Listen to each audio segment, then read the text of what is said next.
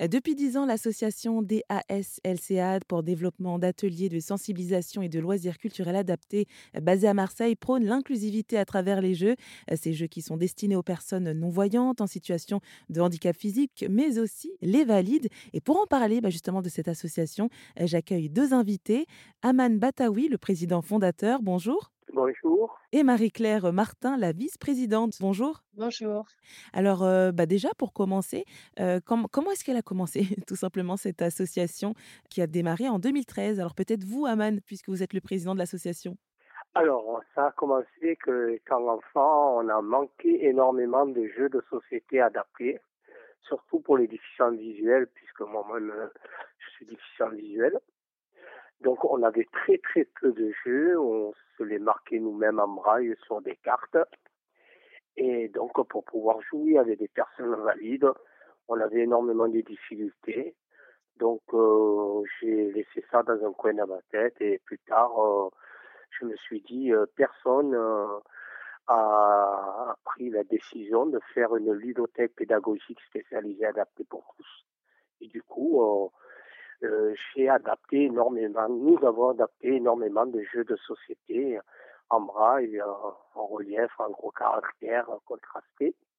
Et il existe quand même quelques jeux dans le commerce, mais ils sont très très très chers. Mhm.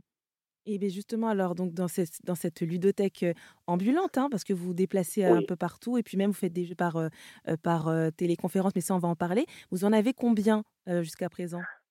Alors on en a énormément, on en a en double, en triple, on doit dans les 500 jeux. Ah oui, c'est énorme. Et donc, euh, il y a le énorme. Scrabble, il y a le Puissance 4, le Monopoly. Les jeux d'échecs, euh, il y a les jeux de dames, euh, il y a, comment on appelle ça, le Uno qui est en braille, nous avons le Minomorde en braille, nous avons aussi euh, le Tic Tac Boom, euh, nos paniques, nous avons tous les jeux de cartes classiques que Mm. nous avons rendus en braille parce qu'on peut écrire du braille directement dessus. Et, et du coup, alors, qui est-ce qui les a adaptés Comment est-ce que vous les avez adaptés Peut-être Marie-Claire? Donc, on a hum, beaucoup de bénévoles qui nous aident et on a un noyau d'une dizaine de bénévoles qui, euh, qui écoutent les idées d'Aman, en fait, et qui adaptent euh, pour euh, que ce soit accessible à tous. En fait, on, fait les jeux adaptés pour les handicapés visuels, mais aussi pour euh, les personnes euh, handicapées physiques qui ont du mal des fois à attraper les pions. Donc, on les fait un peu plus haut. Euh, on fait des, des jeux aimantés pour les personnes âgées ou qui ont des problèmes de, pour tenir les, les jeux dans leurs mains. Par exemple, on a des dominos qui sont aimantés sur une plaque pour pas qu'ils bougent quand on les touche.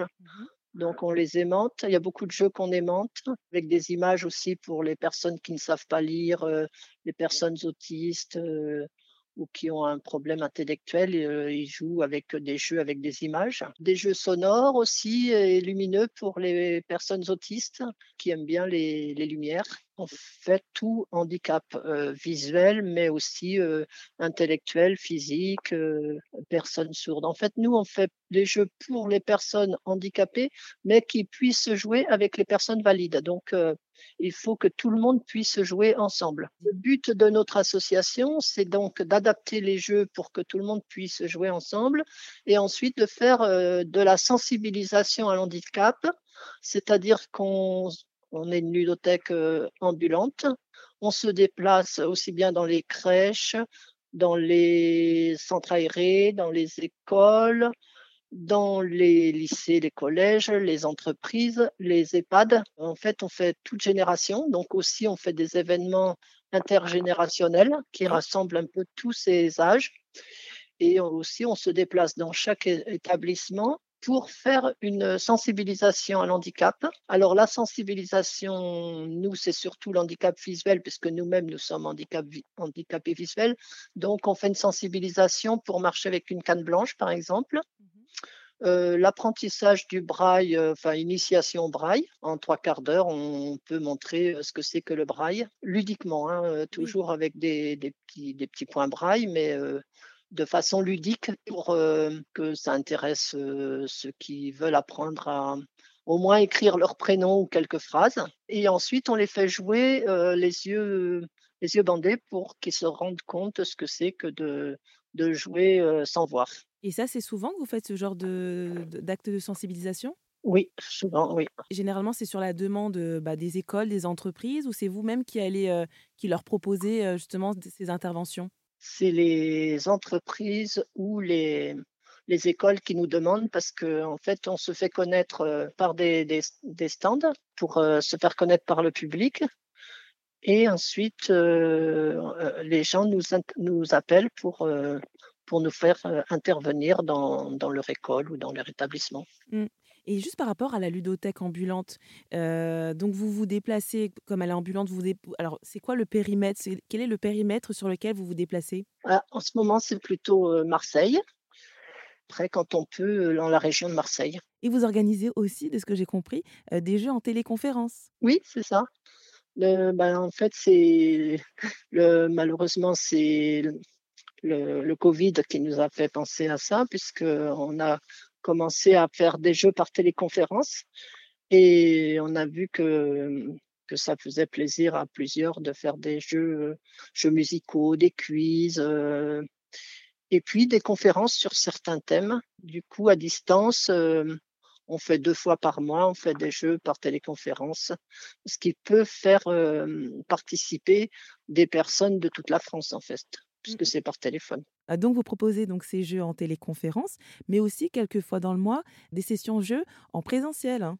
Alors deux à trois fois par mois, nous avons des salles où nous réunissons un large public et nous leur faisons découvrir euh, nos jeux que nous avons adaptés, mais ce sont des jeux classiques, donc à la base ils les connaissent un peu ou les découvrent et ils s'aperçoivent qu'ils peuvent jouer avec des personnes en situation de handicap et ça fait énormément de liens, de rencontres et ça fait parler tout en jouant. Mais alors finalement, Aman, pourquoi euh, ça vous tenait à cœur comme ça de créer euh, cette structure? Pourquoi le jeu?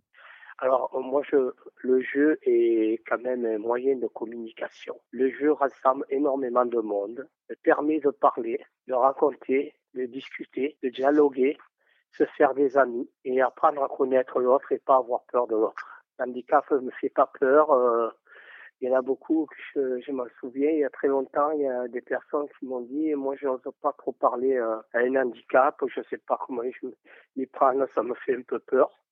Et à travers le jeu, on, a réussi à faire parler beaucoup de gens avec des handicapés, euh, avec des personnes âgées, avec eux-mêmes aussi. Hein, pas avoir peur, on est tous ensemble et, et le but c'est de, de s'amuser et de jouer avec un moyen de rencontre, et un moyen de dialoguer, de discuter. Eh ben, ça a été un plaisir de discuter avec vous deux. Merci Aman Bataoui et Marie-Claire Martin d'avoir pris le temps de répondre à mes questions.